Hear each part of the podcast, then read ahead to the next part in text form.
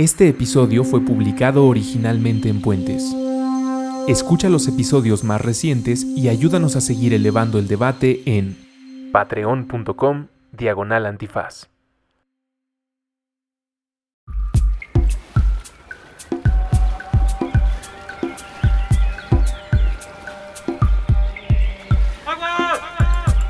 Restaurando nuestra relación sagrada con el H2O, con Andrés Vargas y Elías Catalí.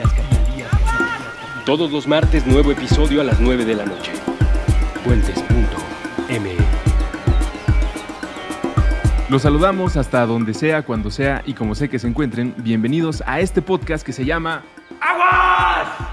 Jacqueline todavía no grita con nosotros y esta es como su cuarta, no, es tu tercera semana, tercera semana, segunda grabación de Aguas y todavía no se anima a gritar con nosotros, pero va a pasar, ¿sí o no? A lo mejor va a sacar el Barry White que tenemos todos dentro.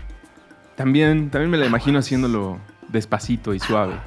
Bienvenidos todos a este podcast. Estamos muy contentos de saludarlos una semana más, ahora en nuestra etapa quincenal, para tener estas conversaciones que, pues desde hace un año, con su respectiva pausa eh, de sacar otros proyectos, de atender otros asuntos, eh, pues nos encanta exponer estos temas ante ustedes, sobre todo, y, no quiero decir con esto que estemos dedicados solamente a los más jóvenes, pero es donde más notamos que levantan manos para saber, órale, no sabía que se podía estudiar eso, yo estoy haciendo una mm. tesis y está relacionada, o desde mi trinchera, desde mi profesión, no sabía que podía relacionarme con ciertos asuntos en la ciudad, en el planeta, eh, en el medio ambiente. Y en una palabra que creo, desde que te conozco, llegó a mi diccionario y que creo hoy podemos ampliar más porque estuve viendo un par de ponencias de nuestro invitado y seguro me lo dejará más claro. Resiliencia. Resiliencia. ¿Resiliencia? Resiliencia. O sea que además llevo tres años diciéndolo mal. no es lo mismo resiliencia que resiliencia y resiliencia no existe. Según yo, resiliencia no existe, ah. es resiliencia. Y, y a mí como me gusta explicarlo es así. Una liga es muy resiliente, una madera balsa no. ¿Una liga? Una liga. O sea, es una fuerza externa modificando el sistema y la capacidad de ese sistema de regresar a su estado original o, de integridad. Una madera balsa llega a un punto en que quiebra muy fácilmente, ¿no? Dependiendo del grosor, ¿verdad? Una delgadita, imagínatela. Es muy poco resiliencia, resiliente porque quiebra.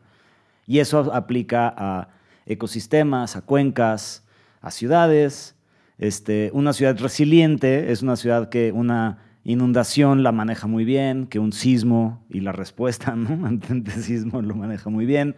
Entonces, sí es un concepto bastante importante que, creo que debería de ser una de las de esas palabras que todos y todas podamos realmente entender, porque implica nuestra salud cotidiana, ¿no? Implica, híjole, muchísimas cosas de de tranquilidad también, ¿no? O sea, a mí me preocupa que, la ciudad no tiene un botón, ¿no? Y de hecho no es botón, es un este, sensor que en el momento en que detecta un sismo, despliega una serie de helicópteros o drones que vigilan y atiende lo que se tiene que atender. O sea, imagínate una ciudad que responde de una manera muy organizada este, ante un sismo o una inundación, ¿no? Y la realidad es que quien, salvó a la ciudad ante el sismo fue la ciudadanía, ¿no? Fue el barrio, fue la gente que corrió hacia, hacia ayuda y proporcionó comida. Y a un año casi del, sismo, creo que es importante como hacernos esas preguntas, ¿no? El cómo vamos a poder estar respondiendo a crisis y cambio climático, lo único que nos promete es que van a estar increchendo, no decrechendo. Esta explicación, reflexiones y preguntas no podrían ser más adecuadas para nuestro invitado del día de hoy, Arnoldo Matus, director general de la agencia de Resiliencia. Tres años y cachito diciéndolo mal. Hoy corrigiéndolo, bienvenido. Eh, buen día, gracias por acompañarnos. Gracias, muchísimas gracias a los dos por la invitación. Al contrario, gracias por venir. Oye, aprovechando el barco que tenía Elías, me gustaría preguntarte, ¿qué vas a hacer el 19 de septiembre de este año? ¿Se vale ir a trabajar? ¿Hay que irnos de picnic? ¿Con tus seres queridos o tus allegados si es que trabajas en una oficina? ¿Se han preguntado esto del 19 de septiembre? Además, obviamente, supongo, de un simulacro general. Va a haber un simulacro. Yo, yo puedo interceder ahí tantito y adelantarles que que el barrio ¿no? Asociación de la que hablamos mucho, el Barrio Unido, que nació mucho como restauranteros, pero va a haber una conmemoración del sismo en, en la colonia, muy Sí. posiblemente en el Foro Lindbergh, donde pues, va a haber ciertas conversaciones, pláticas, un recorrido del Huerto Roma Verde. Entonces sí hay otra vez como el, este componente del barrio que ya tenemos como hay unas cosas programadas. Nos encantaría que a lo mejor vengas a platicarnos. Claro, por supuesto. ¿Tú, tú qué vas a hacer? Nosotros también. Va a venir al Día del Barrio. Además de eso, que seguro con mucho gusto, pero nosotros, bueno, tenemos algunas actividades también programadas. Estamos desarrollando esta eh, iniciativa que se llama Ruta Resiliente, entonces vamos a visitar eh, aproximadamente tres comunidades que fueron fuertemente impactadas por eh, el terremoto para recobrar su- sus narrativas, sus historias, sus vivencias. Y eh, también con un grupo de grafiteros eh, vamos a generar un mural comunitario, bueno, varios murales comunitarios que recojan esa narrativa como conmemoración eh, de las distintas historias que hay a partir de- del sismo. ¿no? Y como efectivamente lo dijo Elías, la resiliencia no, la construye solamente ni el gobierno, ni la sociedad civil, ni el sector privado, es una combinación de todos estos actores en la ciudad que, debemos de trabajar, sobre todo pensando en cómo ser más fuertes ante los riesgos futuros que pueden haber en la ciudad. Eh, ahí, por ejemplo, la agencia de resiliencia tiene una mirada muy distinta a otras agencias de gobierno, otras secretarías.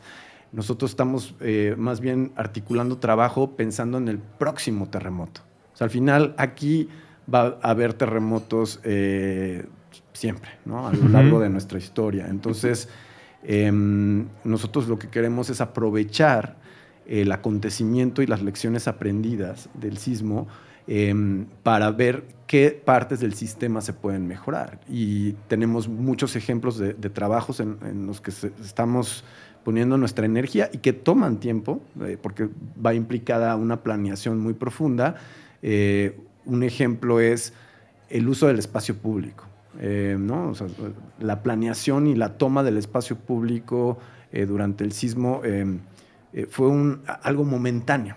No vino con una componente de planeación, de, de tener ya el espacio público con un diseño flexible para eh, acomodarlo a que el mismo espacio público eh, pueda tener actividades de recreación y culturales y en el día de un desastre se pueda convertir en un centro de acopio, en un hospital temporal con autonomía de agua, energía, etcétera, y que esto ya lo tengamos planeado en la ciudad. Entonces estamos haciendo un piloto en Xochimilco y en Benito Juárez, eh, pero es paso a paso. Uno diría, bueno, ¿por qué no es- pasan las cosas más rápido? ¿no? Y esto es porque primero no existía ni siquiera un inventario del espacio público de la ciudad. Entonces estamos empezando desde construir una línea base, de terminar de definir qué es el espacio público, identificar todo el espacio público dentro de la ciudad y luego, eh, con el apoyo, por ejemplo, de la Facultad de Arquitectura y de estudiantes de, de- ya de los últimos semestres, ir a campo, eh, después de haberlos capacitados de qué es resiliencia, y ir a campo identificar espacios con un potencial de cambios en el diseño para después hacer propuestas, prototipos eh, y llevarlos a, pues, a una implementación para el próximo año o igual con apoyos de la Comisión para la Reconstrucción que sean partes de su cartera de proyectos, ¿no? Porque no podemos nada más enfocarnos a la reconstrucción de vivienda, eso es, claramente es algún componente muy importante, pero también tenemos que pensar en cómo mejoramos los sistemas de la ciudad eh, para el próximo terremoto. ¿no? Entonces, un ejemplo, sistema de movilidad eh, con la Secretaría de Movilidad, la Subsecretaría de Planeación, junto con el World Resource Institute y 100 Ciudades Resilientes, estamos también eh, analizando lo que ocurrió con los datos, con encuestas eh, de distintos usuarios y de distintos responsables de los distintos eh, medios de transporte masivos de la ciudad para ver cómo funcionó durante el terremoto y luego cómo ponem- proponemos mejoras en protocolo de movilidad. ¿no? Y un ejemplo claro de cosas que no funcionaron durante el terremoto es que la sociedad civil tomó, por ejemplo, las líneas del Metrobús para caminar, ¿no? para desplazarse por miedo a derrumbes, pero eso obstruyó que esas eh, avenidas pudieran ser utilizadas por vehículos de atención de emergencias. ¿no? Entonces, eh, no había un protocolo en el que ya eh, la Secretaría de Seguridad Pública en ese momento pues eh, determinara qué espacios iban a ser para la movilización de vehículos de atención de emergencias, lo cual lo debemos de tener. Debe haber una coordinación, ¿no?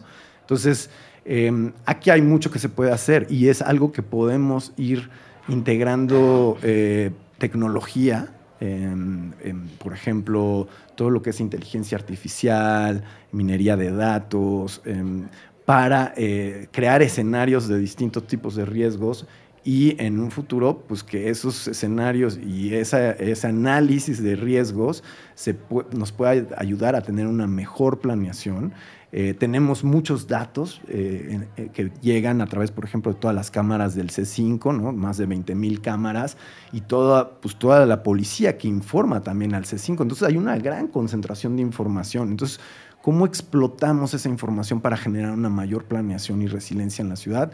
Ese es un tema muy importante, es un tema que invito a que haya este, muchos estudiantes que, que se metan en estos temas, porque son temas del futuro. Para todos los estudiantes. Está loquísimo. Y es una app, ¿no? También el C5 sacó su app, que bajaba para dar la emergencia y supongo. Tiene la 911, ¿no? Que es una app eh, que puedes ahí, pues cualquier cuestión de, delincuencia eh, o cualquier problema que tengas, pues puedes comunicarte, ya sea vía telefónica, vía eh, pues como un tipo de WhatsApp, e incluso tienen un cierto localizador de tu eh, pues, GPS, ¿no? De dónde estás. Entonces, eso, en caso, por ejemplo, de que no pudieras eh, comunicarte, de todos modos, pues deja una señal. Y entonces eso ayuda a que pues, la atención... Yo la verdad lo bajé y me pidió mi clave.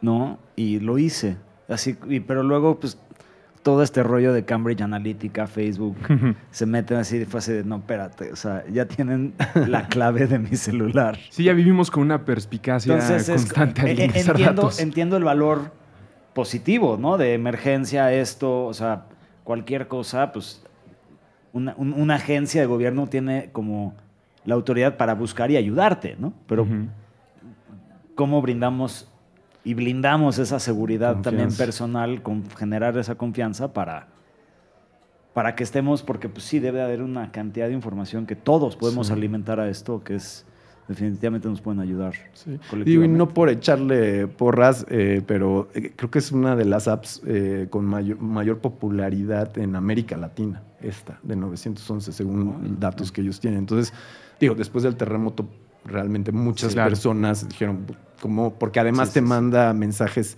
de, alerta temprana, ¿no? Eh, entonces, este, yo, yo creo que, bueno, eh, eso da una imagen de, pues, de la necesidad de la población, pero también como la tecnología y que puede ir evolucionando y mejorando, ¿no?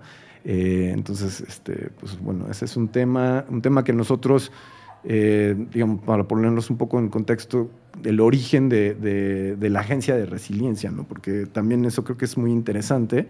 ¿Cuántos años tiene la agencia? La agencia, de hecho, eh, no tiene ni un año. Es eh, jovencísimo. Es, es un bebé, pero, pero tiene una historia detrás, ¿no? de hecho, es muy interesante porque la agencia se anunció un día antes del terremoto. El jefe de gobierno, el doctor Miguel Ángel Mancera, la anunció en Nueva York en 100 ciudades resilientes.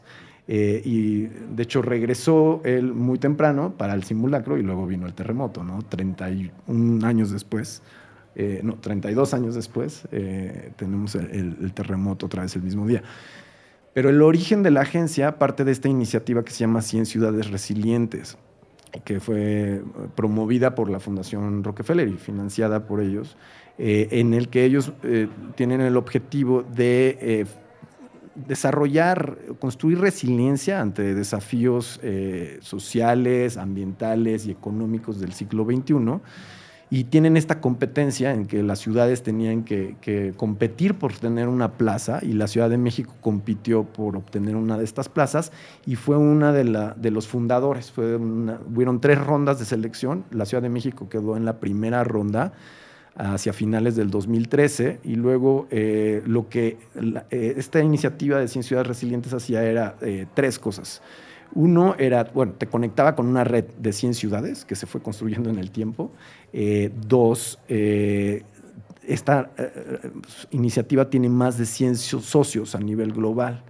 Eh, en los que está Microsoft, está eh, The Nature Conservancy, está el MIT, está Siemens, está mm, Banco Mundial, Banco Interamericano, organizaciones mexicanas, está Cemex, por ejemplo. Y todas estas organizaciones ponen servicios pro bono, eh, servicios gratuitos para la ciudad, limitados, pero los ponen ahí en cuestiones de innovación, innovación para la construcción de resiliencia. Y las ciudades pueden seleccionar dentro de este portafolio de servicios para impulsar proyectos e iniciativas. Eh, eso es otra de las ofertas que ellos ponen. Y la tercera es que financiaron por dos años al director de resiliencia y, eh, un equipo chico em, para crear la estrategia de resiliencia de la ciudad. A, mí me seleccionaron entonces en, el 2014 como director de, resiliencia de esta iniciativa global para la Ciudad de México, en un proceso de selección tanto de la ciudad como de 100 ciudades resilientes. Em, y entonces desarrollamos en un año y medio la estrategia de resiliencia consultando a universidades, ONGs, todo, prácticamente el gobierno de la ciudad este, pasó por talleres con nosotros, em, y organizaciones internacionales. Fue muy amplio, más de 100 organizaciones las que estuvieron participando activamente en distintos talleres participativos que tenían los objetivos de, uno, ¿cuáles, priorizar cuáles son los temas más relevantes para la resiliencia eh, de la ciudad. Resiliencia, ya eh, Elías explicó. Eh, estuvo bien el ejemplo de Elías. estuvo muy bien. Digamos, no, la resiliencia tiene una tradición de varias, de la ingeniería, que mm. igual creo que ese ejemplo viene mucho de la ingeniería, también de la psicología, ¿no? O sea, por ejemplo, si, se, te, muere un, alguien muy cercano, qué tan resilientes, pues cómo regresas a un estado de normalidad después de esa pérdida. Y si realmente existe la normalidad, perdón por, este paréntesis, pero justo después del sismo, bueno, no justo después, probablemente llegado a diciembre, muchas de las conversaciones que habían aquí en Puentes con un podcast de psicología con el doctor Rafael López, era pues el objetivo final sería regresar a cierta normalidad, pero esa normalidad tiene que ser la normalidad más uno o más dos o más tres porque si no significaría que lo que nos pasó pues realmente no tiene una lección o una aplicación hacia futuro. Y aprovechando que ya te interrumpí, eh, ¿por qué la Ciudad de México eh, destaca en los lugares que mencionabas sobre ciudades con esta capacidad o potencial? Leo ahí, dime si estoy interpretando bien, que pues la zona de riesgo y de acontecimientos desfavorables que sufre la ciudad como inundaciones o terremotos pues es algo muy trágico, pero al mismo tiempo representa para todos los estudiantes, investigadores e interesados en la resiliencia, pues que es una especie de laboratorio, como te escuché en alguna presentación que hiciste. ¿Eso es lo que pone a la Ciudad de México en un lugar tan importante para este tema? Sí, son varios factores, pero sí, este que mencionas es uno clave. O sea, la Ciudad de México es un laboratorio para la resiliencia eh, y uno probablemente de los más importantes a nivel global por varios factores. Uno, hay múltiples riesgos, ¿no? Aquí tenemos todo tipo de riesgos, riesgos naturales, riesgos sociales, eh, digo, fuera de tsunamis, todos los riesgos naturales se pueden dar en esta ciudad. Eh, entonces es uno. Luego yo creo que un tema sumamente importante es la historia de la Ciudad de México. un tema que Elías conoce súper bien es, eh, por ejemplo, nuestra relación con el agua y esa transformación que hemos hecho de ser una ciudad lacustre a una de las mega urbanizaciones eh, y de las ciudades más grandes del planeta, más pobladas. Y este crecimiento poblacional que se dio durante la década de los 50 hacia los 2000, que fue exponencial, eh, es un fenómeno que hoy en día se está dando en muchas otras ciudades de África y de Asia. O de América Latina. Entonces, las lecciones que otras ciudades pueden tener de, este desarrollo, eh, y tanto las cosas malas como buenas, es muy importante, porque en muchas ciudades se están cometiendo los mismos errores, ¿no? Pero eso también significaría que nuestros éxitos, lo que se logra en la Ciudad de México, servirá como la experiencia para otras ciudades donde está ocurriendo fenómenos similares. Claro, imagínate que la Ciudad de México regenere ríos y que la Ciudad de México balancee su este, paradoja hídrica, ¿no? Imagínatelo, ya. Es como, te imaginas una conversación en, no sé, Delhi, ¿no? O este, Cairo, o yo qué sé qué, que varias ciudades hacen cosas muy buenas, ¿no? Pero como que la simple noticia, creo que diría, oye, pues Si la Ciudad de México puede, Es muy interesante porque nosotros también. en, en otro podcast que tenemos acá de sobre cultura canábica y legalización, también se habla de México eh, con la gran oportunidad de dar una lección. En el caso de la guerra contra el narcotráfico, pues con un peso moral importante y decir cómo se puede hacer, se pueden tomar estas decisiones y terminar esta violencia y buscar la construcción de paz. Claro. Y ahora que nos estás contando sobre estas oportunidades, que definitivamente en primera instancia todos los leemos como un riesgo, no queremos que vuelva a temblar, pero va a volver a pasar, no queremos que se inunde, pero pues este lugar era un lago o es un lago que de vez en cuando reclama territorio, entonces ver esas oportunidades para cómo lo adaptamos, eh, me recuerda mucho y no sé si alguna vez has visto, disfrutes el anime de robots contra monstruos japoneses, en las que yo muchas veces he pensado, eh, ¿por qué no se mudan? ¿No? Todo el tiempo están llegando nuevos kaijus y hay desastres. Y lo único que ha provocado en, en la mitología de estas caricaturas, de estas animaciones, es la generación de expertos en la creación de robots y sistemas de defensa. Que, digo, una vez más, en toda la mitología que involucra pues, violencia y grandes efectos especiales, se aprecia como una obra artística. Pero si lo bajamos de alguna manera a la resiliencia y a lo que nos estás contando, significaría que la Ciudad de México tiene el potencial para generar a los grandes diseñadores de robots, entre comillas, de estas tecnologías. Y ahora que mencionabas el aspecto, pues tal vez más humano, pues es otro de los puntos finales de todo esto. La seguridad pública también se gana a partir de conocer nuestras caras cuando no estamos espantados, que creo que es algo muy importante con los vecinos con los que reaccionamos, por ejemplo, ante el sismo o ante cualquier catástrofe, pues parece que solo convivimos cuando estamos agitados y, y espantados y esta agencia y esta eh, clase de reflexión sobre los temas que nos apuran, pues no solamente nos relajan bastante, sino que además nos preparan para, para superarlo. ¿Cuántas personas se involucran en, en la agencia? Eh, ¿Hay un equipo base? ¿Alguien puede hacer su servicio social? ¿Cómo se integran? Sí, mira, pues ha sido toda una evolución, ¿no? Desde eh, empezando cuando el- con la iniciativa de 100 ciudades residentes, pues al principio era solamente yo, luego fuimos dos, luego cuatro. Hoy somos 11 personas, eh, ya eh, tenemos presupuesto público, pero también bueno, recursos internacionales que apoyan varias de nuestras acciones. Más allá de que somos todavía un equipo pequeño para las dimensiones de esta ciudad, eh, de todos modos trabajamos realmente en coaliciones. Nosotros tenemos colaboración con el Laboratorio Nacional de Ciencias de la Sostenibilidad de la UNAM, eh, con el Instituto de Ingeniería de la UNAM, con la UAM, con el Politécnico. eh, con Nancy está increíble. Nancy está increíble. Y bueno, aprovechamos la plataforma de socios de 100 Ciudades Resilientes. Trabajamos con 100 Ciudades Resilientes. De hecho, estamos ubicados en las mismas oficinas, este, digo, compartimos oficinas con 100 Ciudades Resilientes porque los convencimos de que ellos deberían de tener su oficina para América Latina y el Caribe en la Ciudad de México. Eh, eh, y eso con la idea de generar un hub de resiliencia eh, urbana en la Ciudad de México para la región. Entonces trabajamos con ellos, son otras 10, 15 personas, pero ellos, como les mencioné, tienen muchas organizaciones que colaboran. Entonces, ahorita estamos trabajando con esta organización del TARES, que ellos son eh, muy buenos en términos de gestión eh, de los recursos hídricos a través del paisaje, la infraestructura verde y también con la integración con la parte urbana. Un tema que creo que bueno, eh, nos ha fallado mucho en la historia del país y que nosotros el proyecto que traemos con ellos es, eh, junto con la UAM y con otros actores de la UNAM eh, y del gobierno de la ciudad, es trabajar en un plan de resiliencia hídrica para la zona patrimonial de Xochimilco, Tláhuac y Milpalta. Eh, uno entendiendo la relación de la cuenca con la zona patrimonial y luego yendo a detalle en eh, pues, todos los flujos hídricos, tanto superficiales como subterráneos, ¿no?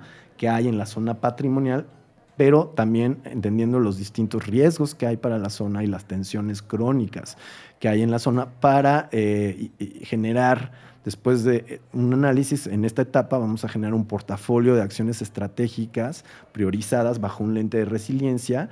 Eh, ese es todavía un proceso que estamos construyendo y que va a haber un proceso participativo también para identificar cuáles son esos proyectos prioritarios que pues, los tendremos listos para la próxima administración realmente, para que sea una agenda importante y que eh, pues, podamos revertir la degradación de una de las zonas más importantes y simbólicas en torno al agua de la Ciudad de México y con componentes muy importantes de ¿qué pasa si perdemos esta zona con el clima local, por ejemplo? ¿no? O sea, es, es un tema en tiempos de cambio climático muy relevante que nos tenemos que preguntar, ¿no? Y sobre todo con la presión que hay eh, con el vaso, bueno, con Texcoco, ¿no? Por el desarrollo del, del aeropuerto, ¿no? Entonces, tenemos que, que- que la ver... caja de Pandora. Sí. En el segundo episodio de este podcast, con el profesor Ajolote, recuérdame, Zambrano. del Luis Zambrano, disculpe, doctor, que me acabo de olvidar. Zambrano. Elías hacía esa pregunta muy directa al doctor, si se va a Xochimilco, se va a la Ciudad de México, y pues es algo que sigue resonando entre las personas que hacen el, eh, el favor de escucharnos.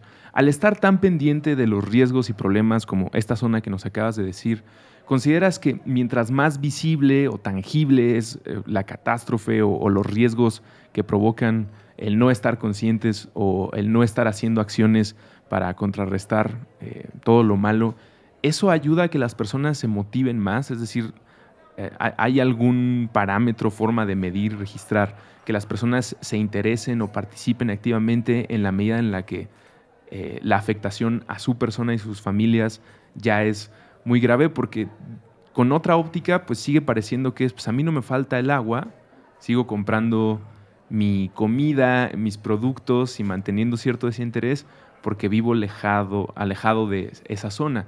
Pero en, en esa zona la participación ciudadana es totalmente activa o incluso ante el riesgo inminente o la tragedia ya encima, se siguen comportando con cierto desinterés o abandonando la posibilidad de participar y encargándoselo a una idea de gobierno pues, que realmente no, no le corresponde más que a la cooperación de todos. Sí.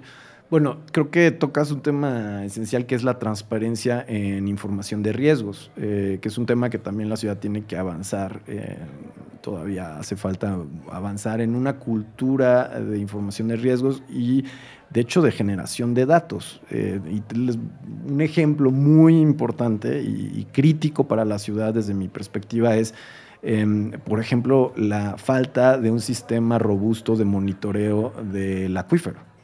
O sea, en realidad no hay datos eh, en tiempo real de qué está pasando con nuestro acuífero y hay eh, realmente un rango de incertidumbre en cuanto hay científicos que nos dicen, bueno, pues igual con los niveles de extracción de agua que estamos teniendo, vamos a tener 30, hay otros que dicen 40, 50 años. Entonces, realmente nadie sabe pues cuánto tiempo nos va a quedar el agua de donde sacamos alrededor del 50% de nuestro consumo, ¿no? Eh, ahí, por ejemplo, nosotros estamos en un proyecto con el Instituto de Ingeniería que queremos crear este observatorio eh, para la sostenibilidad de los acuíferos del Valle de México, ¿no? Y es empezar a utilizar la tecnología, sensores eh, que nos puedan arrojar información, ponerlos en una plataforma en línea con datos abiertos y que lo que no se mide no se conoce y por lo tanto, pues por más que entre todos digamos y haya documentos de gobierno que hablen sobre la sostenibilidad del acuífero, si no se mo- monitorea, si no hay métricas de cómo está la cosa y qué queremos, hacia dónde queremos ir, es imposible eh, entonces tener, cumplir con ciertos objetivos. Entonces, O interesar a las O personas. interesar a las No, personas. bueno, de- Habría una tener interpretación- a largo plazo. Habría una interpretación pendiente ahí, además de esos datos, porque entiendo que ciertas métricas, sobre todo para los especialistas, pues serán muy claras sobre el curso eh, que se lleva y, los planes que deberían de llevarse a cabo. Pero tendría que haber una interpretación para la sociedad Sin duda. de alguna manera, y ahí pues creo bueno, que... en visualización, en Infografías. en una narrativa sobre qué está, cómo está, o sea, Oye, Elías, pero ahí de hay una... monitoreo del acuífero a calidad de agua, ¿eh? O sea, los datos de- del humedal del ecoducto fueron sacados por estudios de agua que yo hice hace varios años, no, no porque SACMEX nos los dio. Que los tenga, también lo dudo, que es lo preocupante, ¿no? Oye, pero la narrativa que hay que construir tiene que apuntar más hacia nuestra capacidad de sí lograrlo que Sin la de duda. aterrorizarnos.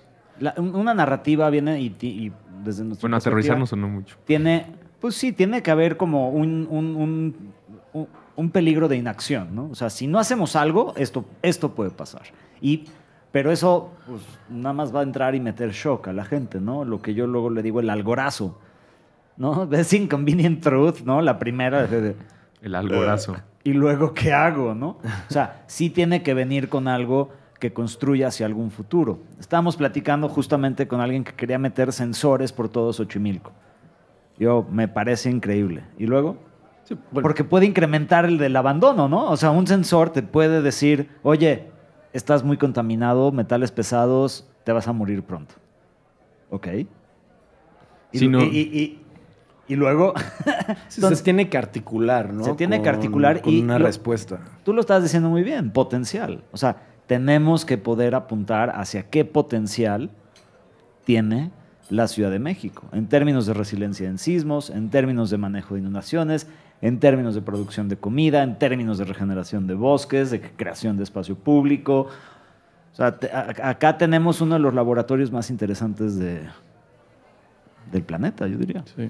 Y bueno, yo agregaría un tema que sí eh, también es un tema difícil, que son las escalas, ¿no? O sea, uno eh, cuando está en una comunidad, en un- al nivel de barrio, tiene una percepción de riesgos que a veces es distinta a si lo ves desde una escala de ciudad o de megalópolis. Entonces, eh, y eso, por ejemplo, en el tema controversial de dónde se redensifica o no. La redensificación puede tener beneficios si se hace eh, orientada al transporte masivo, eh, en términos de eficiencia de recursos, pero hay una percepción de la comunidad cercana donde se dan esos procesos de que va a haber falta de agua, se va a incrementar el tráfico, de que no hay una buena planeación. Entonces hay un choque entre cuestiones que si lo ves a una escala de ciudad puede tener muchas cuestiones positivas. Si lo bajas a una escala de colonia, pues puede haber actores que, que- que se sientan muy frustrados y eh, atentados Claro. con su forma de vivir por estos cambios. No, En- bueno, eh, los parquímetros, ¿no? O sea, y muchas veces, bueno, claramente creo que es algo bien manejado que puede ser muy positivo, pero sin una buena estrategia de movilidad, mucha gente me decía, dice, güey, es que la gente aquí viene en coche porque no hay una red de transporte público lo suficiente. Entonces, lo que se van a gastar en parquímetro es, es infame. O sea, no, no, no, no, se puede, ¿no? Entonces, e- e- el poder y estar implementando cosas a nivel barrial, pero con una perspectiva metropolitana y regional, y ver lo que siempre, siempre apuntamos y, bueno, maestros de regeneración lo, lo dicen al, al por mayor, es de lo micro a lo macro, ¿no? O sea, es del microorganismo y la bacteria que va a tratar nuestra agua en humedales a la reforestación de la cuenca y la generación de espacio público. O sea, tiene, es un sistema muy complejo la ciudad, ¿no? Y si solo nos quedamos con nuestra perspectiva barrial, pues decimos parquímetros aquí, ¿no? Sí. Y, y- y incluso podemos lograr frenar lo que claramente no es un sistema perfecto, pero sí es un sistema que siempre tenemos que tener en, en- en mente el irlo perfeccionando. Sí. Y por el otro lado, que hay veces que se construyen políticas de ciudad que si no tienen elementos de la percepción a nivel de barrio, a nivel de colonia, pierdes elementos críticos. O se cancelan de plano. O se cancelan también. No, no Chapultepec, planta de asfalto, la Ciudad Verde en la Magdalena Contreras, muchas cosas que estuvo impulsando el innombrable y ProMéxico, ¿no? O sea, no Chapultepec lo paró la comunidad. Y esto va más allá de la consulta, tiene que ser de conocer Claro. la comunidad, de trabajar con ella, porque de otra manera, además de que cae como imposición, puede que, como estás mencionando, y creo que hacia allá llevabas el tema, pues no existe una apropiación de la solución, sino más bien me trajeron un problema más y me estoy asfixiando. Me están describiendo el agua y me estoy ahogando, y pues no, no tiene eh, mucha salida. Eh, tenemos que cambiar socialización por desarrollo. O sea, no te voy a decir qué voy a hacer en tu barrio. Nos vamos a acercar a platicar qué nos conviene a todos que pueda hacer tu barrio. Y a todos es tu barrio y, y la relación de ese barrio con, con la ciudad y con la región. ¿no? bueno, Y digo, yo quisiera agregar ahí, digamos que el proceso que hemos tenido en los primeros años, empezamos realmente en 2015, la construcción de la estrategia de resiliencia, fue un proceso muy de ciudad y de incluso a nivel regional, de, de análisis de problemas a nivel de la megalópolis. Pero que dentro de todo ese proceso se priorizaron cuáles eran los, los riesgos más importantes para la ciudad y también se identificó la necesidad de trabajar con grupos vulnerables y a nivel comunitario para la construcción de resiliencia. Entonces, el trabajo que hoy en día estamos desarrollando es más bien a nivel comunitario. Gran parte del trabajo es a nivel comunitario y estos procesos de, nosotros les llamamos codiseño de resiliencia, ¿no? A nivel comunitario, en donde por un lado vas a obtener de la percepción de riesgo a nivel local eh, ideas para propuestas de diseño de políticas públicas o de intervenciones y que debe de haber una iteración eh, constante entre los que diseñen la política pública o la intervención con la comunidad eh, para que al final haya tanto una apropiación como una integración de, esa percepción a y propuestas. local y propuestas, ¿no? Entonces, es un proceso que toma más tiempo, no, no, es un no son eh, son procesos, sí, que no van igual dentro de un ciclo normal de desarrollo de proyecto, porque van más en profundidad a, este, a estos nada más procesos de participativos eh, donde te enseñan al final de, una propuesta de diseño. Esto va a ser. Sí, esto va a ser y qué opinas, ¿no? Te tiene que gustar.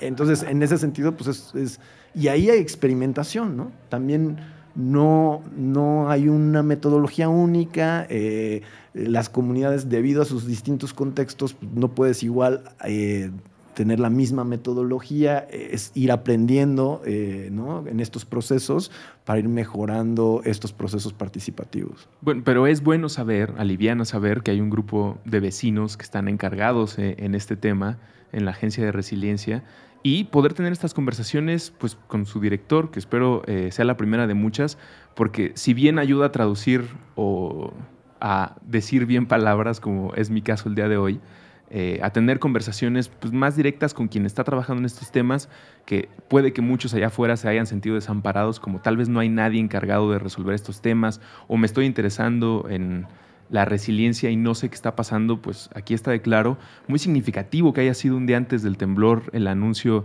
de, esta función en la Ciudad de México. Y bueno, para despedir y agradecer tu visita, no nos has dicho bien qué va a ser el 19 de septiembre. Ah, sí, bueno, el 19 de septiembre, además de que estoy totalmente abierto a cualquier invitación, eh, participar en cualquier foro, eh, pero bueno, este el proyecto este que te decimos que vamos a ir a estas comunidades, que va a ir realmente, va a empezar el 19 de septiembre, pero va a ir hacia de septiembre a noviembre, de recoger las narrativas eh, de los ciudadanos para expresarlo en arte también. Eso es una de las formas. Tenemos otros proyectos que también se van a activar en esas fechas, alrededor de esas fechas. Uno muy interesante se llama Barrios Resilientes. Y ahí también vamos a empezar con un piloto que con la idea de después llevarlo a muchísimas otras eh, colonias, en donde seleccionamos a cinco eh, colonias que fueron afectadas por el terremoto para hacer un proceso participativo eh, de, uno, qué capacidades tienen esas comunidades y cómo se pueden organizar mejor pensando en, sí, la experiencia que tuvieron del terremoto, pero que esto puede volver a pasar. ¿no? Eh, son colonias como la Colonia del Mar, la Doctores, em, eh, en Iztapalapa también un par de, colonias, es diverso.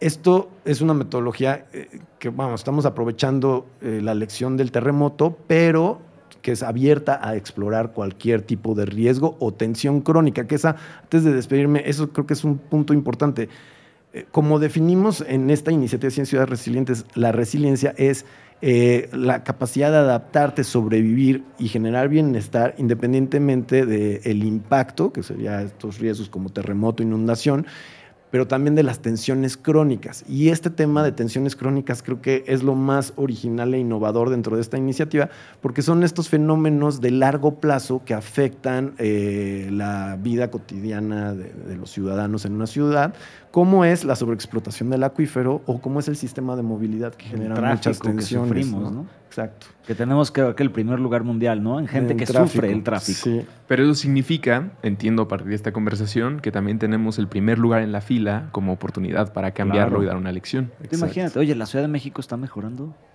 Sí, ¿te acuerdas del problemón? ¿Te acuerdas del problemón que tenían? ¿Te acuerdas pues antes que pasábamos cinco años en promedio de nuestra vida en coches? Ya no. Hay un sistema de movilidad eficiente, la ciudad está este, con mucho mejor calidad de aire, tenemos muchos más espacios públicos que fueron construidos participativamente. O sea, hay muchos ejemplos.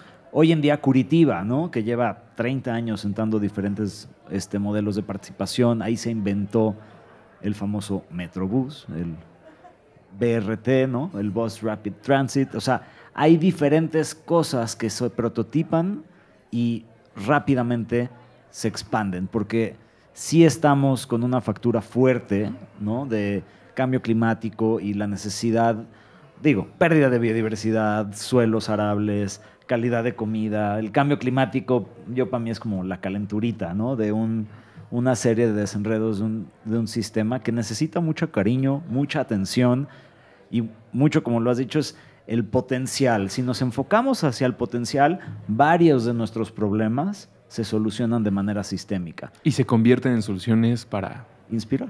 para quien necesite ser inspirado o necesite atender un problema El caso de estudio. similar.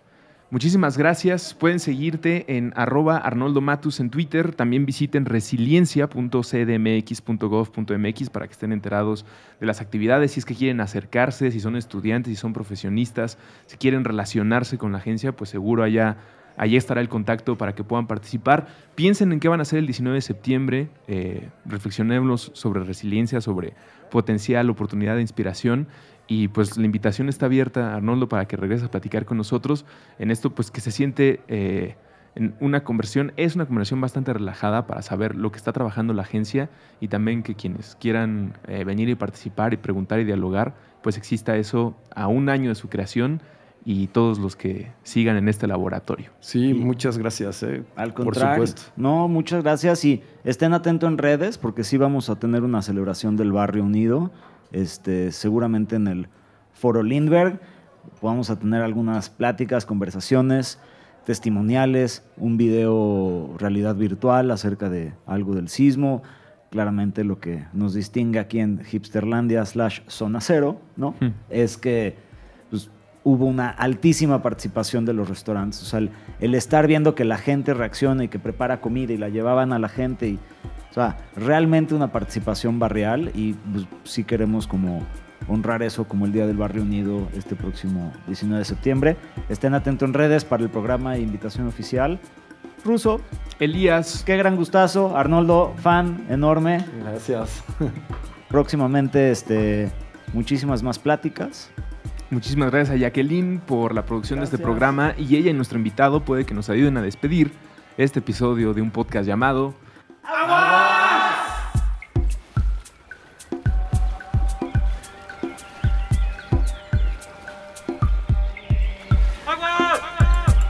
Restaurando nuestra relación sagrada con el H2O. Con Andrés Vargas y Elías Catán. Todos los martes nuevo episodio a las 9 de la noche.